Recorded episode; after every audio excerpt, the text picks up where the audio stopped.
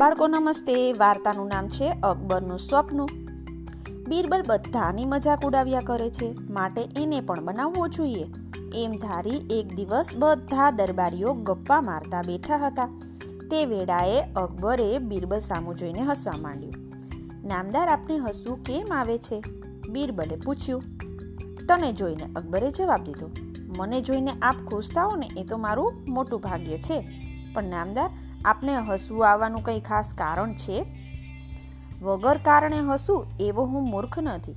મને ગઈકાલે બહુ જ વિચિત્ર સ્વપ્ન આવ્યું હતું. તેમાં તને મેં બહુ કઢંગી હાલતમાં જોયો હતો. અત્યારે તારી સામું જોઉં છું એટલે એ સ્વપ્ન સાંભળી આવે છે ને મને હસવું આવે છે. અકબરે જવાબ દીધો. નામદાર, આપને વાંધો ન હોય તો એ સ્વપ્ન શું હતું એ એમને કહેશો.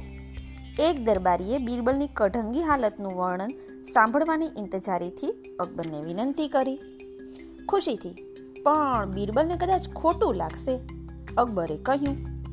ખોટું તો નામદાર મને એકલાને નહીં, બધાને લાગશે, બિરબલે કહ્યું. બીજાને ખોટું લાગવાનું કોઈ કારણ જ નથી. સ્વપ્નમાં તો હું અને તું બે જ હતા. પછી બીજાને ખોટું શા માટે લાગે?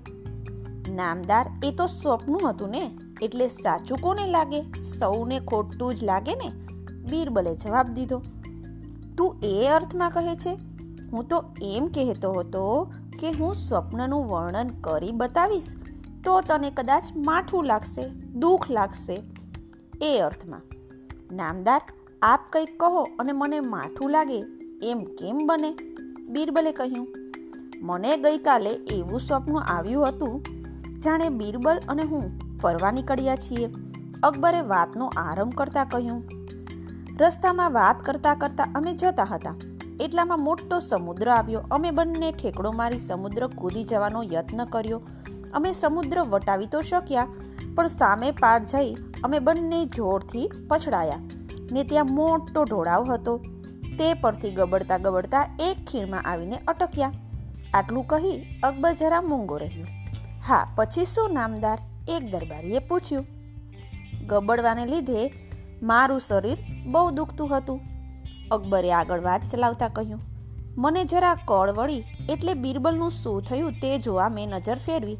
તો માનસો, એ કાદવ કીચડ ને અત્યંત ગંદવાડ ભરેલી મોરીના પાણીમાં આડોટતો હતો. પછી મેં મારા શરીર તરફ જોયું તો હું એક અત્તરની નદીમાં આડોટી રહ્યો હતો.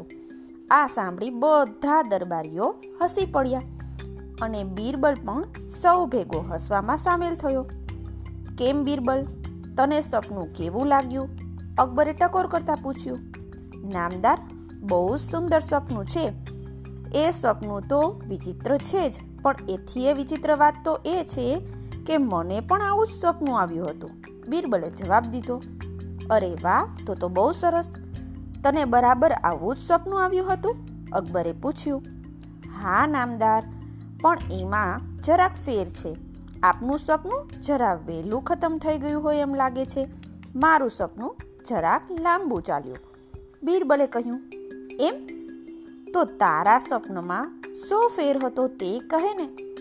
અકબરે કહ્યું, જવા દો ને વાત, નામદાર. આપના સ્વપ્નથી મને તો માઠું નથી લાગ્યું, પણ કદાચ મારા સ્વપ્નથી આપને માઠું લાગશે. મને પણ થાય છે કે આવું સપનું મને જ કેમ આવ્યું? પણ સ્વપ્નના કાંઈ નિયમ તો છે નહીં ને, નામદાર. બીરબલે કહ્યું, મને માઠું નહીં લાગે. તું તારે કહે. અકબરે જણાવ્યું, નામદાર, આપ એમ કહો છો, મને પોતાને આપના તરફથી બહુ જ ખરાબ લાગ્યું હતું. એટલે એ વાત સંભાળવી ઠીક નથી. બીરબલે કહ્યું, ના ના, હવે તો તું જરૂરથી કહે. અકબરે ખૂબ જ આગ્રહ કર્યો. બે અદબી માફ કરશો નામદાર, પણ આપ આટલો બધો આગ્રહ કરો છો તો કહું છું. આપ અત્તરની નદીમાં આળોટતા હતા ને હું કાદવ ને કીચડ બહુ જ ગંદવાડ ભર્યા મોરીના પાણીમાં આળોટતો હતો. એટલે સુધી આપણા બંનેના સ્વપ્નો બરાબર છે. પણ મારું સપનું જરા વધારે ચાલ્યું. એ વધારાનો ભાગ એટલો જ કે નામદાર તમારું શરીર હું ચાટતો હતો અને મારું શરીર આપ નામદાર ચાટતા હતા, બીરબલે કહ્યું. આ સાંભળી અને અકબર તો ખૂબ જ વીલો પડી ગયો. પણ સ્વપ્નનું વર્ણન કરી બતાવવા બીરબલને એણે પોતે જ ખૂબ આગ્રહ કર્યો હોવાથી એ કાંઈ બોલી શક્યો જ નહીં. બાળ દોસ્તો, બીરબલ કદી અકબરની મજાક સહન કરે એવો થોડી છે? એ તો શેરને માથે સવા શેર છે. ગુજરાતીમાં કહે છે ને, ઓગણીસની માથે વીસ. એ જ છે આપણો બીરબલ. ફરી મળીએ.